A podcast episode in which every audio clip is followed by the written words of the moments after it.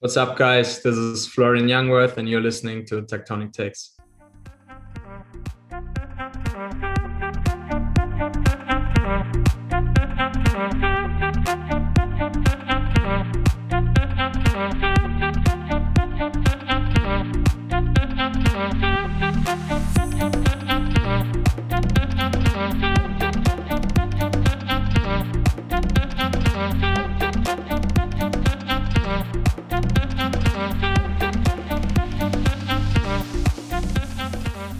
Welcome everybody, everybody to Tectonic Takes. I'm here with a really special guest, um, kind of you know lightning struck, and we got Florian Jungwirth. What's up, Flo? How you doing? Welcome, welcome to the show. Thank you, man. I'm doing good. How are you?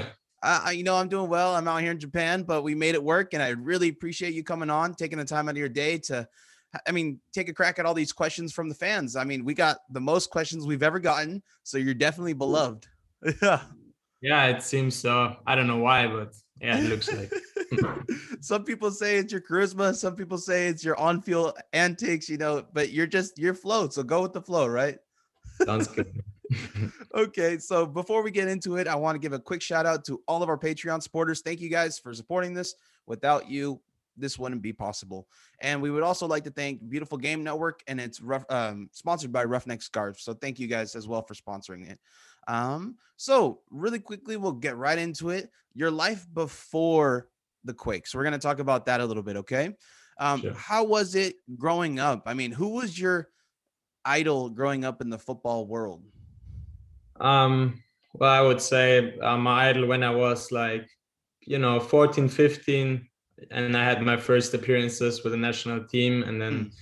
you know, you you you think about maybe you make it so you, you pick a guy who's like uh, kind of your style kind of your silent styles and for me it was always fabio cannavaro okay um, yeah he was he was definitely my my idol and and then like in 2010 i started to really admire uh, basti schweinsteiger a lot and mm.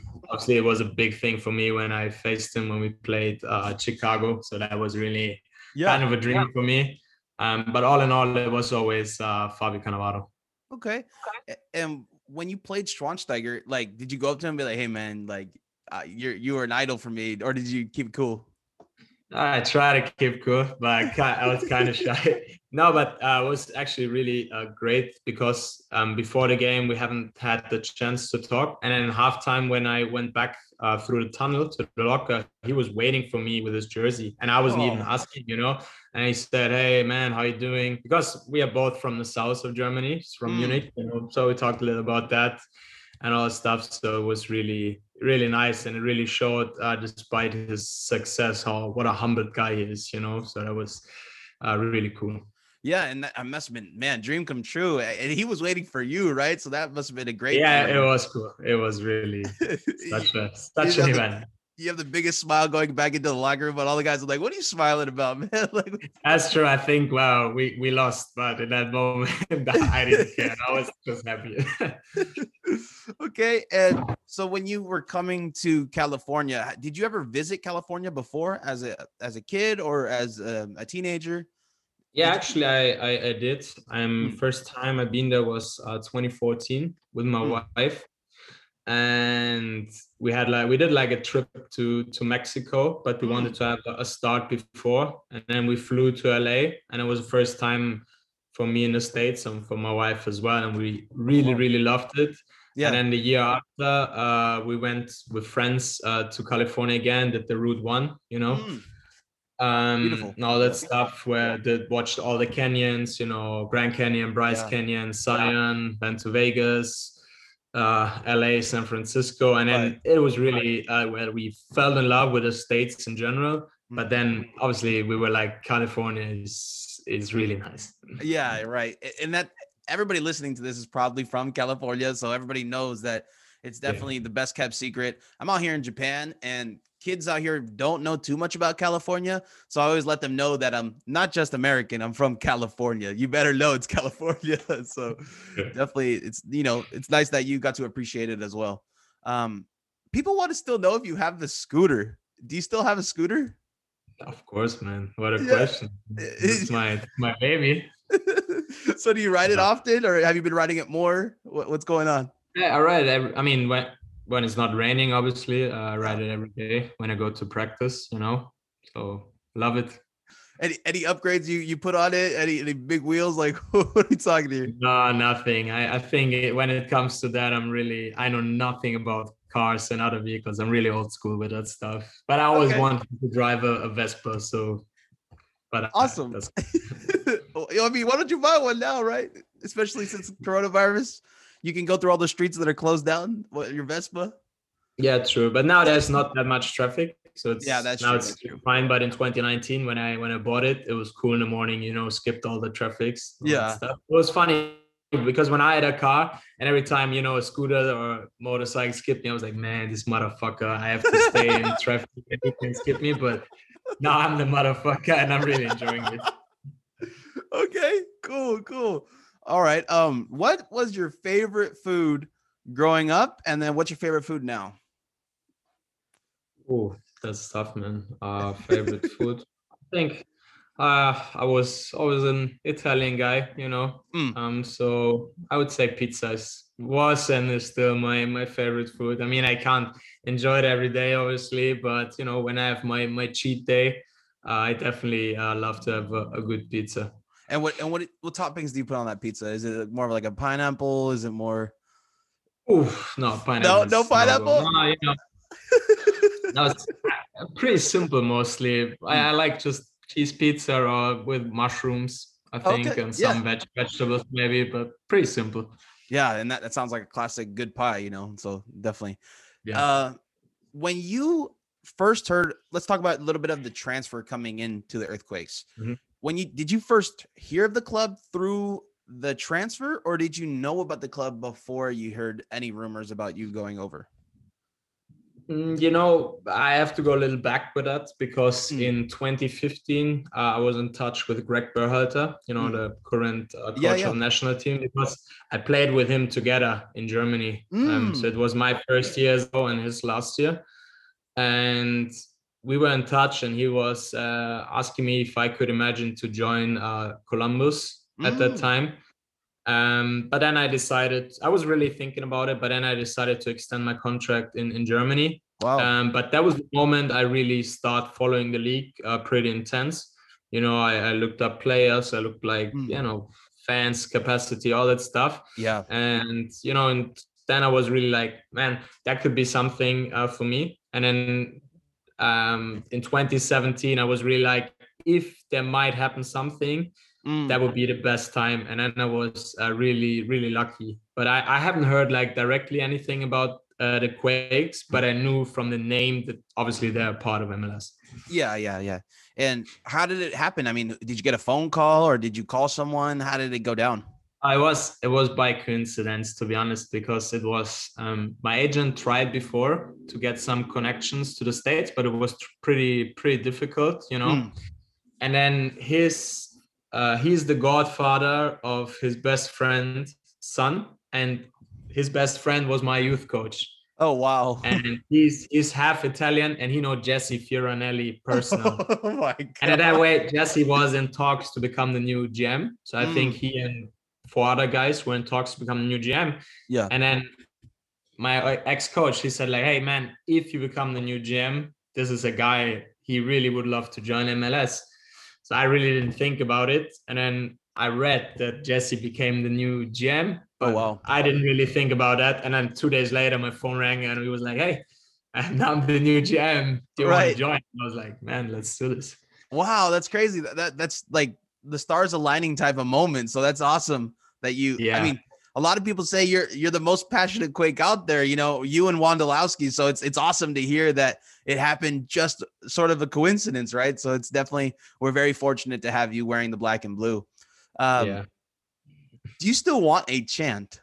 I know you've been wanting a chant for a while. So a lot of a lot of uh, supporters groups or a lot of fans in the supporter group wanted to know if you still want to chant. Ah, who doesn't want to chant for himself, man? You know, I, I, always get get this nice uh, when it comes to posts about Ibrahimovic. You know, I get always this nice Texas man, the man who put him in his pocket and all yeah, that yeah. stuff. And I'm like, man, why you can't create a song about it? So, okay, so okay. that would be that would be know. something, but I'm not I'm not a demanding person, but um, well, I, I wouldn't I wouldn't mind to have a nice a nice song so it, the the first supporters group that makes you a song, you'll do an appearance, right? Of course. Oh, of course, I'm gonna do something. Depends okay. depends on the song, you know. but uh, if the lyrics are good, I'm, I'm gonna do something for sure. Okay, okay, that's good to know. All right, and then so really quickly before we go into like the nitty gritty meat and potatoes, what mm-hmm. is your favorite goal you ever scored? Um, to be fair, I didn't score a lot of goals in my career. Um, I think my first professional goal it was mm. kind of a, a, banger you know it was like yeah. bicycle so that was a nice goal wow. actually actually my best was uh, at the under 20 world mm. cup it was the first game against united states and, oh, wow. and I scored the, the second goal so it was pretty a great moment to hmm. score mm. at, a, at a world cup you know so i would yeah. say that's that was it okay and then, what is your favorite jersey? This can be without any affiliation to the Quakes. Your favorite jersey you ever wore? Um, you know, uh, I would say um the one in Darmstadt when my when I had my hmm. first mm. Bundesliga appearance for in the yeah. first division. You know, that was kind of special, and I changed jersey with Xabi Alonso from oh, Bayern. Wow. that was is also yeah. a great jersey with, which has a special place in my house. You know. Yeah. Um, yeah, I would say these both. Okay. I, I got to ask you now. You said Schweinsteiger, you said Xabi Alonso. How many jerseys do you have and who do you have? A lot, man. I Yeah. Like, I don't know, if like for sure like 50 jerseys or something. I wow. mean, the biggest are like Schweinsteiger, Alonso, and Rooney. Wow. And yeah, I have lots of my Bundesliga time and yeah. some, you know, when I played against some friends in Germany or even like yeah. Uh, sometimes there are like good stories in MLS why you change jerseys. For example, it's like great story with Sebastian Blanco of, of Portland and I. First time we faced them, man, we him and I we we had trash talk all day. Oh um, yeah, the whole game, you know, like really bad. I kicked him, he kicked me, man. It was it was a tough battle. And in the end, you know, it got it got really bad. Like we insulted us so bad, you know. And then even in the game, I was like, man, that was kind of rough. I, I, really felt bad. And then when the uh, ref blew the whistle and the game was off, we both looked at each other and we started to laugh because we, we knew awesome. we, were, we were both like way over, you know, it was way too much. And since then, we always, when we see us, we, we changed jersey in that game. And then always when you see us, we're talking forever, texting sometimes. So it's. Oh, it's that's nice. Yeah. That's that's an awesome story. I mean, you never would think, right? You're so fiery on the pitch that afterwards it's like, you know, we play a game, right? So it's it's it's all good afterwards. We're we can laugh at it. But that's awesome. You, yeah. you have to post all your jerseys, man. I, you probably have a whole bunch. Yeah, I, I really have. I really have. What's the I don't know what I will um do later with them, but definitely with all probably the best I will frame, you know. And yeah, of course, of course put him in a room or in a bar or whatever. Yeah. Oh, a bar. Okay. Okay. Maybe. So, so let's get right into it. What are you gonna? What are you thinking about doing in like four or five years or six, seven years until you stop playing? Yeah. I mean, of course, I, I try to play as as long as, long as possible. possible. Yeah. Um, I have some some thoughts. You know, I have do some online coaching right now, a little mm. bit with kids, which which I like. That's awesome. I, that I will definitely do my my coaching license because mm. that's that's definitely something which is on my mind, even though I don't like the the life of being a coach, you mm. know, because it's kind of tough. So that's, but I definitely want to be in the game. I mean, the game is my life, and yeah. I, I want that that it's a part of it. And yeah, let's let's just see. Maybe some some stupid employee will hire me. I'm sure about that. I will be fine with that. Okay, awesome. And now, what's your favorite Quakes jersey that you have? Favorite Quakes jersey? Um, I mean, I would say it's uh, Jahmir Hyka. Oh, okay. And because I, I mean, he was my best friend here because oh. we we both came at the same time, and he yeah. speaks perfect German. So mm. I think it both helped us. You know, we he played in Germany, played in Switzerland, so he mm. knows the life in Europe. So it helped us, and we did a lot of things together. And yeah. I remember in the after the first year, um, we were like out with a team for dinner, and then mm. Jesse had a nice idea that we change the jerseys to the guy on your our left, and then we write a nice text on it. Oh, and nice. Jahmir was Jahmir was on my left, so we and then we changed jerseys, had a nice text on it. So yeah, I would say that's my favorite one. Okay, and then like favorite design of the jersey that you wore. So like a favorite Quakes jersey design that you liked or color. I mean, probably the me the um the office wants me to say the white one because they pushed it in a good way. The 4 jersey. Yeah. Uh, the gold okay. shorts. Not, yeah. The gold shorts are good, but I don't like playing in white. You know, mm. I'm like, but so uh, you know, actually, I like I like the jersey from last season, the home jersey, because. Mm. Now we had intermedia, but even before without a sponsor, I like it when you just have the logo and yeah, the, it was clean. Know? So I like it. Yeah. Yeah. So I would say that one from 2019. Okay, and without saying too much, because you might get in trouble, do you like this one? What? Which one? The, the new one. Oh, I haven't seen it. Oh wow! Okay, okay. I haven't even seen it. Sorry, it, is that already released? No, no, no, no. So that's why maybe I was thinking, you know, without saying no, no, too much, I, you're not gonna get trouble. I, I, don't know. I don't know. I, haven't. I haven't seen wow. it. Wow! So we're coming. Wow. Okay, that's actually great by the Quakes FO man. No leaks at all. If if the oh, players haven't even seen oh, them. And Vako is gone. So you remember the story of Vako? Oh yeah, yeah. it was funny when he posted the jersey, and then like five minutes later, he had like ten phone calls. It's like, dude, what are you doing? We haven't released the jersey. So that was, that was kind of So did you guys give him crap for that all season? Is like, like, hey man, why are you releasing the jersey? Yeah, yeah we did okay, okay. Um, and favorite Quakes moment that you that you had. Mm, Quakes moment. I would say uh, 2017, uh, last game at home against Minnesota, um, when we mm. scored uh, the winning goal in extra time and, and made it to the playoffs. I mean, that yeah. was that was a big moment, um, but also the win against LAFC when we made the playoffs because I think last year was incredible tough year mentally yeah. and, and physically as well and that was such a relief, um, which I haven't felt in a long time, hmm. and mm. I was really ah, that was that was a big moment. I would wow. actually I would say that that was even a better moment because the year was wow. so tough. And there was just a lot more eyes on you guys, right? It felt like there was just a lot more weight on your shoulders this year because it was just a lot more fans watching the games and just the COVID year and and all the all the pressure of Matías Almeyda, you know, possibly seeing what's going on and changing the lineup, things like that. So I understand that totally. Yeah. All right. So we're gonna get into the meat and potatoes now. So what are your expectations of this team in 2021? Um, well, it's tough to say because yeah. I, I could imagine uh, that the roster is not uh, fully completed right now. So mm. I think um, gotta wait uh, till the club really says, "Hey, that's we're done now," and and that's the roster. Um, but I think the way we played in the last 10 games last year, I mm. think that should be the direction we have to go. Um, yeah. And I think if we can continue like that, that's the most important part that we show consistency, you know, because in yeah. 2019 we had like 20 games. We were like second, we played really good. And right. in the end, we lost six games in a row and didn't even make it to the playoff. So I think, and last year, man, we got like beat up bad in the first games after Orlando, so which was so rough. Yeah. And then we turn it around where we really have shown that that it's possible. But yeah, to show that consistently over a whole season, that's really tough. That requires a lot of dis- self-discipline, self-sacrifice, and I think that's something everyone has to realize mm. this year. And if everyone does, I think we have a really good chance to to compete for the playoffs and maybe get a, a deep playoff run.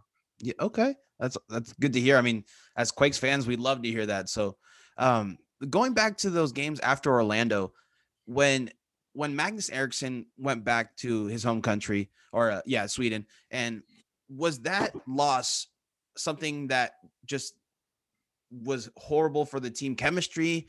Did that did that help make the losing streak longer? was that a big loss in the locker room? That that kind of captain esque feel. Was it a um, huge loss for you guys? in my opinion, yes. Mm. Um, because especially on the field, it was really important for our game because Magnus is an excellent distributor with yeah. the ball. He's for the system. Um, Matti demands, which, uh, which is really tough and uh, highly sophisticated. He was a really good player in that number one role, mm. and I think when he left, it was like it felt like a hole. And also off the field, he's a great guy. He was a leader. You know, he didn't care. He fought every every game, every yeah. training and especially in bad moments you need a guy like him you know a tough guy and yeah kind of a dickhead on the field you know and and that was that was a tough loss and i think it, it took time for us um you know to regroup a little bit and mm. also i think it was also the uncertainty you know because we came back from orlando and no one knew mm. are we continuing the season if yes how it will look like and even when we schedule it it was not the same. You know, we couldn't even go in the locker the first weeks. We were like dressing outside um, mm. in the stadium, you know, in the stands and all that stuff. So, and it felt like it was a good excuse when you lose a game because you were like, oh, we lost the game. You know, it was like, ah, oh, yeah, but it's COVID, it's tough. yeah, Right. Um, and we made it ourselves too easy. And you know, after a while, when you lose that bad, it's it's tough to come out. You know. Yeah it's tough yeah. to come out. And I, I was really happy. We had a, uh, I think after the Seattle game, mm. we had a um, conversation with Matti where everyone really uh, shared his opinion, shared his feeling, what he thinks, and I think from that on it helped because it, it helped to understand every single individual person mm. and how he feels in a situation like that. Because you know, obviously as a player you say you get paid well and all that stuff and it's your job you got to be good but it's right. not that simple you know the mind plays a huge role yeah, definitely. especially in in a time like a pandemic you don't know what's going on at home on right, everyone right. you know so it was it was really tough but then uh, we found our way back we did like matti had some good exercise and training where we gain our confidence from building up from the back and then we had this uh, game against LAFC when we uh, won yeah. it in, in extra time. So I think that was kind of a momentum where it changed. Yeah. Obviously a little luck because halftime could be two nothing for LAFC right. and then the game would be done. But even in halftime, we, we knew we, we felt we played much better. We we thought the organization was better. Mm. We won that game, and from that, uh, the table turned, and then right we were ready and sharp. So that was that was good. Okay, awesome. And yeah, I mean that was a, definitely a tough time. So knowing that you guys in the in the back and were talking to each other and making sure that you guys all know each other's wants and what needs to be better is great to hear. I mean, that's that's a brotherhood. I mean, that's more than a team at that point. You care about each other's feelings during that time, and that's actually awesome to hear. So that's definitely that good that you had you guys' back. So um, next question, we're gonna go on. Um, we know that Matías likes to put the team with hangouts and dinners, put them together for the team to bond and build chemistries. But since the pandemic has changed our lifestyles in the way that we do things, are there new ways that the team still, you know, has that chemistry together? Or are you guys bonding in a different way? How are you making sure that you guys still stay in touch with each other for the upcoming season? You know, I, I wouldn't say that we stay that much in, in touch as like other teams, but I think mm. the, the difference was like in Orlando, yeah we've been together every day every day 24 7 right. matti found a good way that we bonded and connected in a great way but when we came back to san jose like you said everything split it mm. you couldn't like meet with five other guys you know at home or whatever so most important is that you have a good bonding just in the locker room when you have your three days for uh, three hours four hours every day mm. in, the, in the training uh, but that didn't work out well. And I think um, that's something we learned to have a good time during the training in mm. the locker room and to connect there and regroup. Yeah. And that took time. Um, I think we had one one cool meeting with Matti where he he rented, I think was like in October or something. He rented an RV, some RVs, and we drove to uh, Pacifica. Oh wow! And then we were on the parking lot. We had like uh, we had barbecue uh, we were on the beach you know played some games and all that stuff. So spend spend the day together. That's awesome. That, yeah. that helped a bit. But like I, like I said Matti loves to have these group things but unfortunately which which are great and which help a lot. But unfortunately last year was a bit uh, more difficult. So hopefully it gets better and we have more chances to to do some dinners, some barbecues. I mean, Mati loves barbecues, like religion for him. yeah, you know, yeah, churrasco, like yeah, asado religion yeah. for him. Yeah. So yeah, hopefully um, we can maintain that and do you know all with like going with the rules and the restrictions. Yeah, we can do more. And you were telling me a little bit before we started recording that it was hard to know if this season was going to happen, right? So you were telling me that you had some uncertainty. Go ahead if you, you could tell the fans that that'd be great. Yeah, I mean now we all knew that it might be a long off season. You know mm-hmm. that uh, season might start in April or even later, which is understandable because we have a good chance to have fans in summer. I would say, and from a business perspective, it, it definitely makes sense. But no one actually said anything for like two and a half months and it was just mm. uncertainty because uh, the union uh, and the mls they couldn't agree on a, on a new cba deal. Yeah. And that was really kind of tough and, and kind of annoying because this uncertainty killed because you didn't know anything and then it was really like they told us if we go on a, in a lockout then we won't play till august Wow. Maybe and that would be tough. So then you were thinking like, okay, if that happens, what can I do? Can I play for another team? Yeah. Uh, right. Time, you know, play three, four months overseas, wherever, to just to to stay in shape. So right. All these thoughts, they they were tough, and we we were on a point before Orlando. I think where we were like in the evening. I think when Don Garber said, hey, if you don't agree to the uh to that deal tomorrow by tomorrow or something, then uh we're gonna lock you out you know? Wow. and we had that already in summer which was uh, mentally tough because you yeah. know in that moment you have like a thousand thoughts what to do? You pay right right right. pay your rent you have high costs of living uh, maybe you don't get paid for three months. What can mm. you do? Where could you play in that time you know? It's like it's really tough and it was like like i said now we had the same thing and it was just mentally exhausting so yeah I think when we got the result like three weeks ago was a was a big relief. You know that we know season's gonna start mid-April. We we're gonna go to camp March 8th, so that's really good. Yeah, and at that point, did the Quakes reach out to you like, "Hey, this is what's gonna happen. Uh, we're gonna have training coming up in March," or how did that go down? It was the same because they they knew nothing, same as us, mm. unfortunately, because it was really just between the players' union and and the league. So yeah. even sometimes we we knew more uh, than than the club, which was which was insane because they, yeah. they, didn't even like talk to the GM or to the coaching staff, whatever. so I think we found out possibly the same day. And then wow. they, they try to schedule a, a, a, quick start for the training had to organize you know training camp with fields yeah. with hotels and all the stuff man. That's wow. that's also like tough to organize. So really uh, great great work by the organization in that short period of time. Yeah okay. Awesome. Thank you thank you for sharing with that. Uh, you had a comment in an early interview where you thought the mls is hilarious. Do you still think the mls is hilarious course, man. I'm part of it, so it's it's still hilarious. What, what what makes it hilarious for you? Is it the travel? Is it um like this, the CBA type of deal? Yeah. No, funny part is like you know why I said hilarious because I I like the word because mm. in Germany eh, we don't have this word because you would because in the states everyone when I said something funny they were like that's hilarious and I told my friends and they were like why are they saying it when it's funny just start start start laughing funny. you know yeah. in germany i would never say if i would say hey, that's so hilarious he was like man stop smoking or whatever you yeah, know? right, so, right. so that, that's why i love that word because i said it, it for me it doesn't make sense because if yeah. something is hilarious I, I, just start to laugh without saying that it's hilarious you know oh that's um, no but uh, i still love the league man i I, I, love, like I said, I love traveling, you know, yeah. being in different cities, uh, playing in, in nice stadiums, good crowds. You know, yeah. I really love mostly everything on the league. So big shout out. Yeah, big shout out to the MLS. Thank you. All right. Now, this is hilarious this is shout out.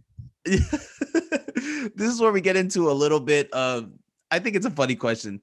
How do you feel seeing your son play for AC Milan? It's good. Yeah, it's good. He's growing, man. I'm really proud of him. I, yeah. He doesn't need any pocket money anymore. Nothing. You know, he's good.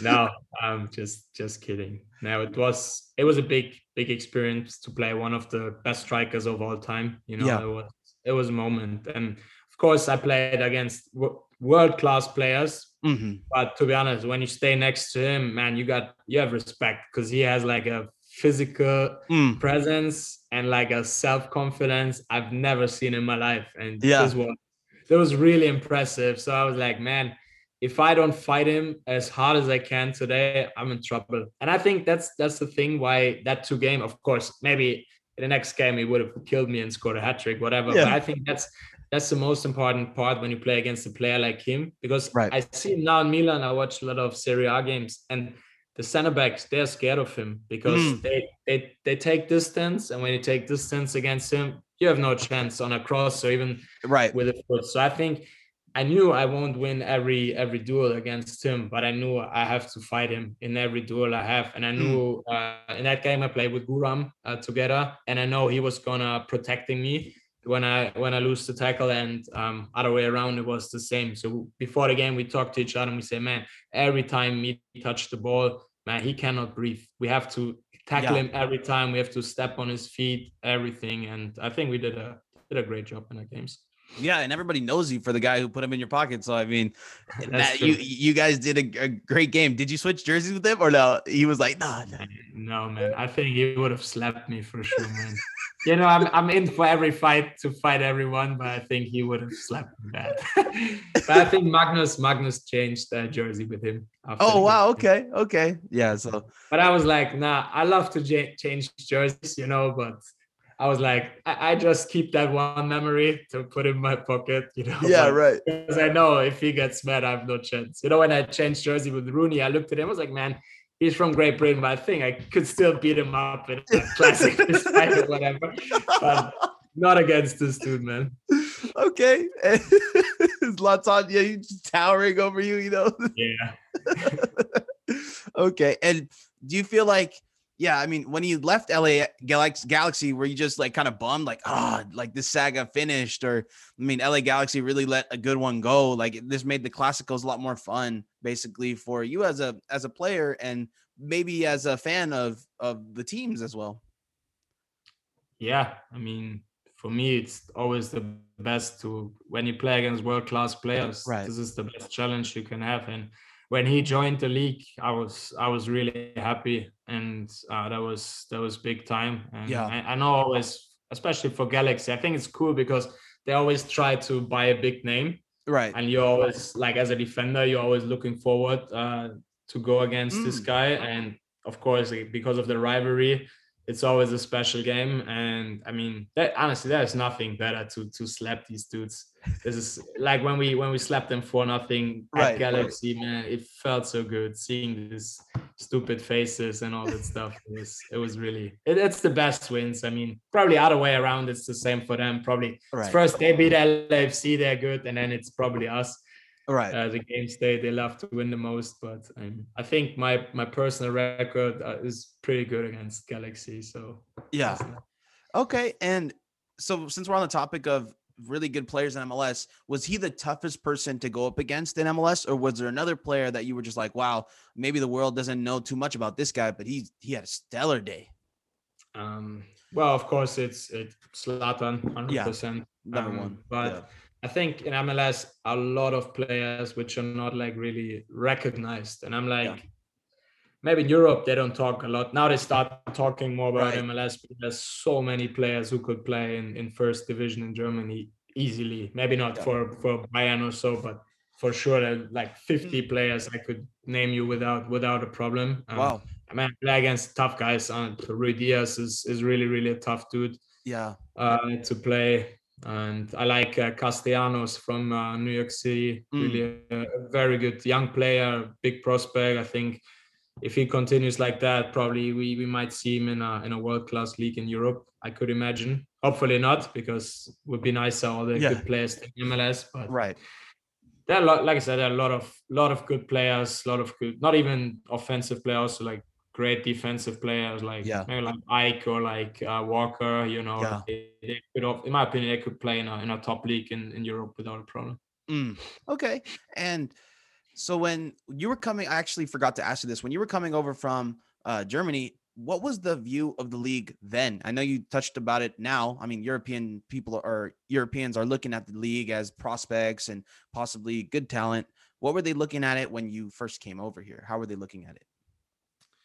Think you know, um, funny part is always funny. Like when you when you when I had the offer and I talked with my teammates about it, you know, yeah. Like, that's so good. So basically, like from 18 guys in my teams, like 14 guys were like, "Man, you gotta go. I like, I want to go too. Maybe you can help me when wow. you're there."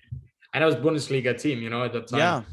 Um, but like media, they they were like, "Oh man, why is this dude going to a retirement league? He's 27 yeah. years." But that's like they don't know the league in general. Right, so, right. But, but I I knew the style of play, and then I was also surprised, you know, by the facilities because I mm. haven't seen the facility in San Jose. And I mean, we even we even asked we have great facilities compared to Germany, for example, but probably we have one of the lower quality uh trainings facilities in MLS, mm. which is insane. I remember yeah. we played at Atlanta, we, we practice at their facilities. Man, that, that's better than Bayern Munich's.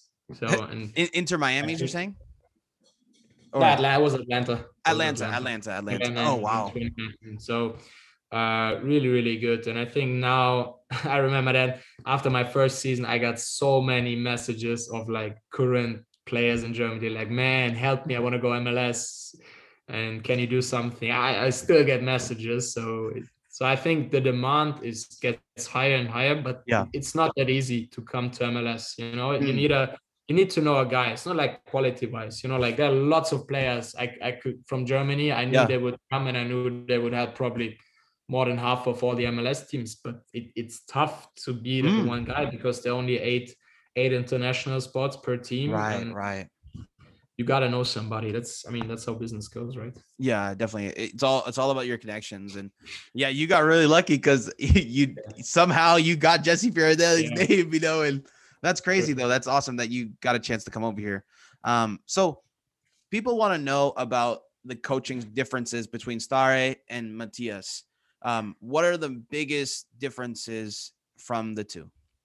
Um, well, I would say the, the system in general. Yeah. Um, I mean, everyone knows we play a unique system with Matías, yeah. and it's incredibly uh, high demanding. Uh, that you need a lot of running, a lot of uh, mm. direct duels, and and uh, for me, it's one of them. Well, it's the most uh, sophisticated system I, I, played in my career so far. Mm. So um, yeah, it, it requires a lot of uh, game understanding and mm. and physics, obviously. So I think the system would be the same. Um, I think Michael Michael was a great guy. I think I, I feel bad with him because I think in that year we, we haven't had a, a really good team. Uh, mm. The chemistry was was really bad in the team, so we were not a mm. team uh, at all. Obviously, you could say, man, that's the coach's job to to take care for that. But in the end, it, it's the players, you know. And I think we had a lot of fights in that year, especially when oh. everything went wrong you know you lose a lot of games you, come in the locker angry and then small things happen some unprofessional stuff whatever it is and then wow. you start start fighting about it and you can't really build like momentum can't build a, a team chemistry and i think right. that showed because like all the year we, i think we didn't lost maybe i think we just lost like one or two games bad and all the other games we lost right. like by one goal or so which was yeah. kind of crazy where you were like no that, that can't be right you know um yeah, but in the end, I felt with him, especially. I think it's always easier when when you come somewhere as a coach, you start, you win the first games, everything is flowing, it's good. But I think right. from the beginning, everything went wrong for him, and I mm. think he's a super nice guy. Maybe in the end, too nice, you know. Yeah. Maybe it would have helped just to be tough, really, really tough in that moment. Mm. But it's always easier, easier to say, you know, as a as a player. And yeah, Mati. I mean, Mati's a great motivator. He, he, he mm. loves this game. That's what I love because this is besides his family, soccer is his life, and he mm. lives it twenty four seven with an yeah. incredible passion. And that's why I love to play for him because I love to to share this passion with him because I feel the same way, and that's that's that's really great of him. And he he can transport these feelings and emotions to the team, and I think that's why that's why the team team chemistry in general is really good, and and the yeah. passion passion is there too. Okay, that's that's awesome to hear. I mean, definitely some insights on the past regime and the new and the new one. Yeah. Um, so do you understand Spanish? Is is the translation a, a bit lost sometimes when when he's trying to motivate you? Because he talks like, yeah, go ahead. Yeah, so I do understand a bit, but the mm. funny part is, I think uh, when he joined in 2019, I think that was the biggest concern that you were like, man, we, we have a translator, but especially before game when he starts like being the motivator and being right. loud and all that stuff, you were like, man, maybe that will be tough for the translator. But first of all, the translator is doing an amazing job. Yeah. And then uh, on the other side, um, it doesn't matter what he says because in hmm. that man in that moment you're so hyped because the way he says it, you don't hmm. even eh, you don't care what he's saying, but you're so hyped and pumped. You know that's that's really cool. So that's not a problem. And besides, sometimes it's it's hilarious. Sometimes yeah. like I, I, had to tell I have to tell a story. Like first yeah. time 2019, we played at Red Bulls. Mm. Like was a third game of the season, and we were down I think one four or something. Wow. And then uh, I was on the bench, and then like a fan from behind, he was yelling, "Hey, Almeyda, go back, go back to fucking Chivas and that stuff," you know. And then I mean, we were losing, so obviously everyone was angry. So then he turned around and he said something back, but we didn't understand what it was. And then the funny part was the translator. You know, usually if he says something like you get red, but he was just turning straight. And he was like, "Man, last night your sister was really cheap or something." He translated that in a way. It was so funny, man. Like he didn't even blink. He just turned around, said it in his face, turned back, and we were all sitting next to each other. I shit in my pants. Honestly, I, I, it was so funny, man. We couldn't believe it. We were like, I mean, obviously, you talk trash in that moment, right. but the way right. the translator said it, just ice cold. You know, it was so funny, man. and that was that was Augustine, right? Same translator, right? Augustine. Yeah, yeah. yeah, shout out to Augustine again. He does a great job. Um, yes. How so? How have things changed in the locker room? I know since there's a lot more Latin guys now, has that changed the locker room feel from when it was under Michael Stahre into Matías Almeyda? Like, do, are, do you find yourself pulling out Google Translate to like to tell Andy something or? Do you feel that way? That's good. Um, you know, every um, I mean, some Latin guys they speak really good English. Mm. Sometimes some a little less, but everyone's trying. You know, so yeah. we, we just and it's good. So no one. I mean, obviously, when you can talk in your native language, you talk right. with the guys in Spanish. With Jahmir, with Hyka, I, I spoke in German, or with right. Afolto in German. It's normal, but um, everyone tries to. Uh, you know to be part to talk in english and it, it, I, I, like it you know it, yeah, it's yeah, funny yeah. to see i think last year we had like even more individuals like from more countries but right it's funny when you see like the, the different styles you know the, the latin and the south americans they come in every time in the morning loud music nice. And i find then europeans everyone is just grumpy in the morning be like man leave me alone shut the fuck up man. And yeah it, it's it's really a nice a nice mix and a nice chemistry. But, but I, I loved it you know I, I like to be like colorful international right. being a crazy crowd. That that's exactly me. So I, I hmm. really love this this locker room and this chemistry. That's awesome. That's awesome. That's great to hear. I mean it's funny it's since i'm latino myself my fa- my family's from uruguay um hearing cumbia when you guys walk off the bus and you look at Vako walking off the bus hearing cumbia, I'm like, yeah. what is going on here? It's like it's such it's, a yeah. it's such a mix of cultures and it's awesome to see that, you know. It's true, it's true. Just we always have trouble with the music because oh, yeah? um, it's tough because you know it's just reggaeton all day long and there were lots of fights. So now we have a good deal because Jackson is an amazing DJ. He oh, so Jackson's some... a DJ that's good now because he puts in some country music, which I love. He puts in some, you know, some R and B and that's hip hop stuff, which is fine too. But just we we put the the reggaeton to a minimum, which which was very uh important for the peace of the locker room. I think that's awesome. So, what would they say about the reggaeton? Be like, oh, it sounds like the same. It's like, yeah, no, you know, I love reggaetons, but yeah. not like 24 7, you know? I'm like, dude, like you said, it all sounds the same. And you're like, yeah. man, if I hear reggaeton, I want to lie on a beach with my wife, having right. a, having a beer or a glass of wine and right, not right. going going into a match, man. but, okay. That's good. uh, so how are you adjusting from uh, center, a center defensive mid to center back, do you still have a preference? Do you still want to play one position over the other? Um, no, it's for me. It's it's not different. You know, when I played in the youth, I'm I learned I was center back all the time. Mm. You know, but when I became pro, obviously I wasn't that physical as now, which is normal as a young player. Mm-hmm. So I played then defensive mid and also right back. And you know, I came here as a defensive mid, you know, in 2017. And then yeah. from the beginning, I played center back. I was pissed as fuck, you know, because I was like, man, I I came from the other world or other part of the world was a, a, decent number six in first division right. in Germany, and now I'm playing fucking center back, man. I was so bored all the time. I was like, no, because normally I love to run, I love to right. smash everyone, whatever I, I, can do, and now I was like just in the back, and I was like, I was really pissed in the beginning. But and then, the system back then was very like wait for it to come, right? And now you're moving a lot more yeah back yeah no no then even after the first 10 games you know i felt like hey man i'm really doing good at that position and the style of play in mls fits well to me mm. and i feel like i would say you know in germany I, am definitely better at, at, midfield i would say but uh, the style of play in mls is, is a little bit different, a little mm. uh, wilder, you know. Yeah. And more more attacking, more offensive. And I think my my biggest ability is the way to to read the game, to read game situations, and I benefit more uh, as a center back. So I'm I'm totally fine here playing center back. But like you said, now it's it's definitely more demanding. You have more duels every game. You have yeah. more. You have to run a lot more than than in a, a regular system. You yeah. know. You know, I, I really like that. Mm, okay. And then talking about your game a little bit, is there a place that you feel like you're really good at? I know you're really good at reading the game and doing that long pass. Um, you've been good at that for years.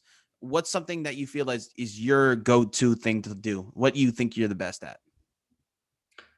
I would say it's to to read the game. I read think there are a lot of um a lot of good players in MLS, but to be honest, I, I don't think there's a defender who can in MLS who can read the game better than I do. Um, mm. Obviously, I like guys like Walker, for example, who are physically yeah. or like better than I, out of question. But when it comes to read the game, I think I'm the best on my position, and mm. um, especially for Mati's system. Yeah. I think you need a guy who reads the game because we always we are exposed one on one on the for the fullbacks and one center back. So there must be a guy who's protecting this three line. Yeah. Uh, if you want so, and and I think you you really need a guy for that to to read the game. And like I said, I think I think there's no one better than I without being okay. arrogant. Yeah, that's awesome. Uh, it's great to hear that. Uh, what's one part of your game you feel like you can improve? Scoring goals, man. Yeah, yeah. You want to do that that goal that you did when you first your first professional goal? You want to hit hit a banger? Oh, like that? that would be something. Yeah. No, but I, I, have a couple of goals, but since I'm with yeah. Mati, I haven't scored. Maybe it's him. I think it's him. No, um, no, but really, I got to improve that. I, I, had a couple of chances from set pieces, and mm. got to work on that for sure. And I mean, there are always things you can you can improve, but for me, it's for me it's more important especially in my age now that i uh, I always say, even when I work with the young players together, it's important to have one weapon. You know, yeah. that everyone's like, man, that's the thing, right? And I'm I'm more like trying to perfecting my my weapon mm. than working more on my weaknesses. Obviously, I work on my weaknesses, but I definitely spend more time in extra work to to improve my weapons. And, and your weapon is reading the game, right? You said that. Yeah, like I said, reading the yeah. game, playing diagonal balls, long balls, yeah. Passing ability build up from the back. Um, right. That's something I definitely take more work. know? Yeah.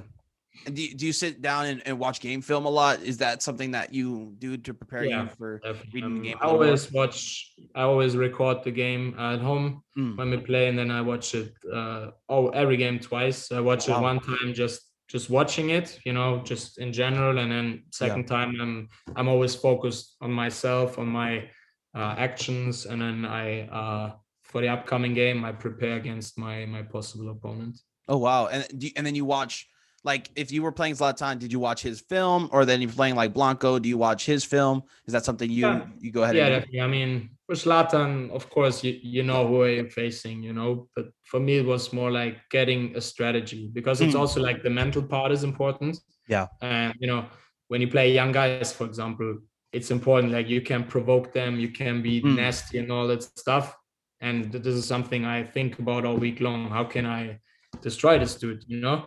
Yeah. But when you play against Zlatan, you cannot play this these games. You know, you cannot yeah. step on his feet. You cannot make him angry because I knew when I make him angry, he's gonna destroy me 100 physically for sure because he break my nose and probably he will get better and better. So right this this plays also part like really to uh, prepare during the week and find like a game plan be like hey what's the best way to play this dude and how mm. can i be mentally uh, a dickhead against him okay awesome and um really so i have another question for you mm-hmm. about talking back to the michael Stahre time um mm-hmm. you said they are um you said they weren't playing adult soccer with almost the same guys back what did you mean in that adult soccer comment? Are they playing adult soccer now, or was it more like the fight? I know you talked a little bit about the fighting in the yeah. back. In the back, was it mm-hmm. more to that? Like this is AYSO, man. We're like fighting back here. No, it's it's the way how you act. You know, it's like mm. playing mature. It's like you know you can always lose a game, and I, yeah. and I have no problem to lose against better teams. But in that time, when you lose every, like I mentioned before, we lost almost every game by one goal. Yeah. And having like stupid mistakes, brain farts, mm. kind of fo- lost the focus in the last minutes. And, and I was like, we talked about it in the locker, you know, and I was like, that's not professional, you know. You can always do mistakes. I do a thousand mistakes every game. I don't mind yeah. about that. But losing the focus, being not 100% physically ready for a game, mm. that's unprofessional. And that that that yeah. was what I meant with being youth soccer, you know. Yeah, yeah, yeah. And I was angry with that, you know, and you know, I'm not a guy. I'm not talking around. Um, when you ask when you ask me something, I, I, tell you my opinion. I know not everyone was was happy and satisfied with, with that statement, but, but honestly, I, I don't care. If yeah. I think if I think that way, I, I tell it. I tell it to the world. I know every everything you do take, has consequences, and when I get the consequences, sometimes that's that's the way it is. But that's the way uh, who I am, and I will not change um, just to satisfy other other people. You know. Yeah, that's great. That's that's awesome to hear. Uh, was the was the the Quakes team or the like the, the front office mad at you for that, or was it more like the players? They were like, ah, of course, of course, man. Yeah. Uh, when you when you when you say these things, you know, yeah, people are not happy with you. I mean, I I don't mean that to be bad at other guys. For me, right. this is this is kind of a wake up call. Yeah, exactly. Lighting like a fire. Being the guys, we can't continue like, and it's not like that. I just said it in the in the media. You know, I, I yeah. said it in the locker, face to face to everyone. When we had that conversation, we had a conversation, like I mentioned, when we lost that. Yeah. Uh, everyone had his chance to say something, and I also revealed my opinion. I was really pissed at guys who, who were not professional enough, and I said, if we don't continue, like I, I don't care. I break everyone's leg in the training. I, I don't care. I go nuts because this is my life and Right. Uh, I, I, fought all my life to be where I am right now, and I deserve my spot to be here, and right. everyone else too. So why giving it up or why taking it a risk? You know. Yeah. Um, that's just that's just who I am. You know. Like yeah. I said, if someone makes mistakes, like like I said, I do a lot, no problem. But when you don't fight, you don't give your best, you don't act professional during the week, and don't yeah. act professional uh, at the game, and this then you piss me off really, really bad. And of course, that the club doesn't like that if you say that in the media because right, you right. reveal you reveal that you have problems. But I mean, mm-hmm. when you are last and 25 points behind a playoff spot, right, it's not a secret, you know, that, yeah. that you have problems in a team, right? Definitely. And yeah. walk walk us a little through last year. I mean, you you had a pairing of uh, Tanner and then Jacob as well. Um, how did you motivate these young guys, or how did you help coach them during the game? Uh, what was something that you saw that they improved on what you said told them? How did you feel playing with the young guys? Um, especially with I mean with Jacob, I think I didn't play with Jacob. It was the game against oh. Portland. He played with Oswaldo in the back. I oh, played okay, six, okay. but then he got he got subbed off because he was injured, and then I came back. Mm. Um, but especially with Tanner, uh, I really have to uh, respect him because yeah. we talked before, and of course you're nervous when you're young it's your first mls appearances and all that stuff and it takes time and, and we sat down and, and we talked about it and, and i just told him i said man just just tr- trust in your game yeah. just focus on yourself that's the most important don't you you can't like influence everyone else's performance so mm. just be, focus on yourself and just listen to me because I know how it works. I have the experience. Let me coach from the back. Let me organize the defense. Yeah. Just be on yourself. Be uh, play with confidence, and you will be fine. And I think uh, he did a really, really good job. Yeah. Um, it's his first year. He, he showed he showed really good skills, good abilities, and and I think he's he's on a good way to become a decent player. Yeah, and I love remembering the images of you yelling at him during those games and I was like, "Oh man, that's that's the fiery spirit that we love Flo for." I mean, he's just coaching the young guys like if it was his son, like you just yelling at him and that's and that's awesome. That's what was great to see. Uh when when it becomes like uh excuse me, I forgot one second. Um what so what do you love about San Jose the city? I apologize. I forgot about what I was going to say. But what do you what do you love about San Jose the city itself? to be fair, city itself is pretty boring. now, what I love, what I love is like the nature around. You know, I I love the nature, the nature. You know, like Yeah. the mountains. I love. yeah. Oh. I mean, uh, beach. Uh, like I, I love kayaking. You know. Oh, my- okay. my ways there. Um, I have three dogs, so I love to being out with them, walking Hmm. around with them. Um, so I, I really love the nature. Obviously Yeah. the weather, but the city, just the city is for me. It's like you know, I I, I miss like being like out a little, like being in like real. I miss like really good restaurants, having Yeah. like great coffee. The nightlife could be better too. Mm, Um, but all in all, I'm I'm very happy here. okay. And uh really quickly, I've been I'm from I'm in Japan, so I definitely know what you're talking about. We're missing the nature. I miss, you know, having Lake Tahoe four hours away. I miss having Big Sur right, you know, an hour away, Monterey, Santa Cruz, all these beautiful places right in our hand. I mean, it, yeah, San Jose is a beautiful area to be around if you love nature as well. And all the hiking too, all the hiking out there. Yeah. It's just insane. Out of question. Next time you come, uh, you Yeah. come to my house in invite Okay. Oh, all right, let's go. Let's do it. I'll, Yeah. I'll- bring my son. You know, I'll, I'll have him learn the great flow way. You know, that's awesome. Yeah, Thanks. hey, you need a babysitter because we go out. We go out and after. Right? okay, awesome, awesome. Thank you, Flo. Um, oh, I was. I just remember. I apologize. How was the playoff loss? I know it was heartbreaking, gut wrenching. It was a game where we had it in our grasp. We kind of got killed by our Achilles heel all year, right? The the set pieces was the the main thing that killed us. Is there a couple of things to help us do better on set pieces this year? Have have there been talks of you know maybe we work on set pieces a little more? And then also, how did you feel in the playoffs? I mean, at especially during those penalty kicks, how how did how did you feel? Walk me through it. Um, yeah. Well, first of all, um, I think we work a lot on set pieces um, during the week. I think it's not that, but it. I think it's also the type of preparation when you know who you face in your duels. We lot we Mm. watch plenty of videos, so actually we we should know uh, where the ball is coming to. And obviously, you can lose a header, but sometimes we we concede like three headers against us, you know, and that's something as a coach, you can say whatever you want. It's just like your focus, your type Yeah. of defending. So it's definitely everyone's individual stuff he has to Yeah. work on. Um, yeah, but the game was obviously um was heartbreaking. I think um we, we really we, we played really good. Yeah. Get down 1-0 quickly. You were like, man, that sucks. But then we we turn it around. Uh went to halftime 2-1, had Yeah. a great feeling, and then went out, got the stupid set piece goal.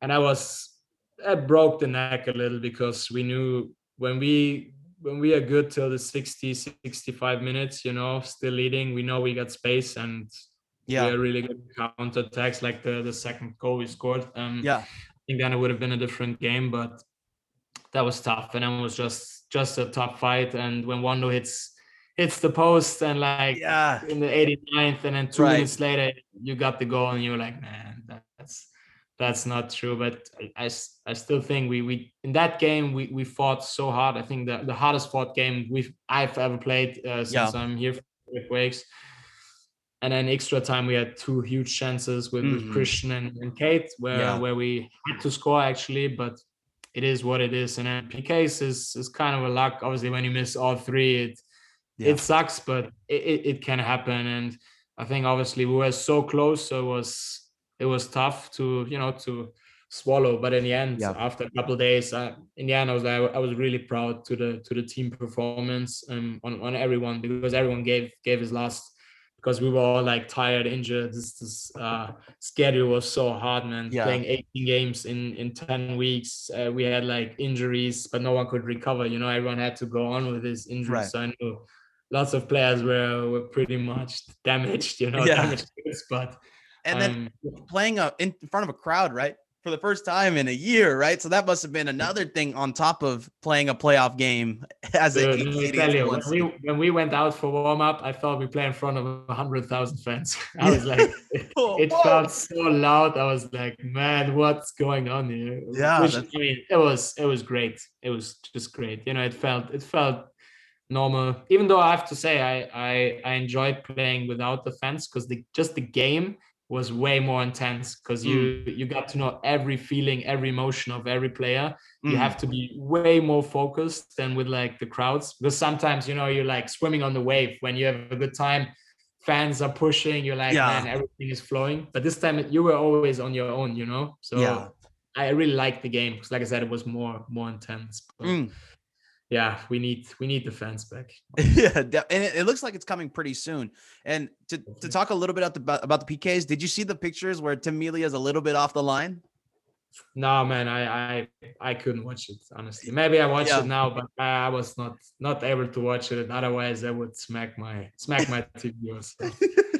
the the the Quake fans they uh they took some screenshots of Tim Melia actually being off the line before the penalty kick. So okay all the Quakes fans are very proud of what you guys put on the field and and that was the feeling we were all really happy. I mean, we almost we were so close and we should have beat the first seed. So it was we Yeah. should have been there in the playoffs and and we definitely we made a good case for us winning, you know, multiple games in that playoff. So we were really proud of what you guys have done that last year, mm. especially with all what the ups and downs and and all that. So definitely Yeah.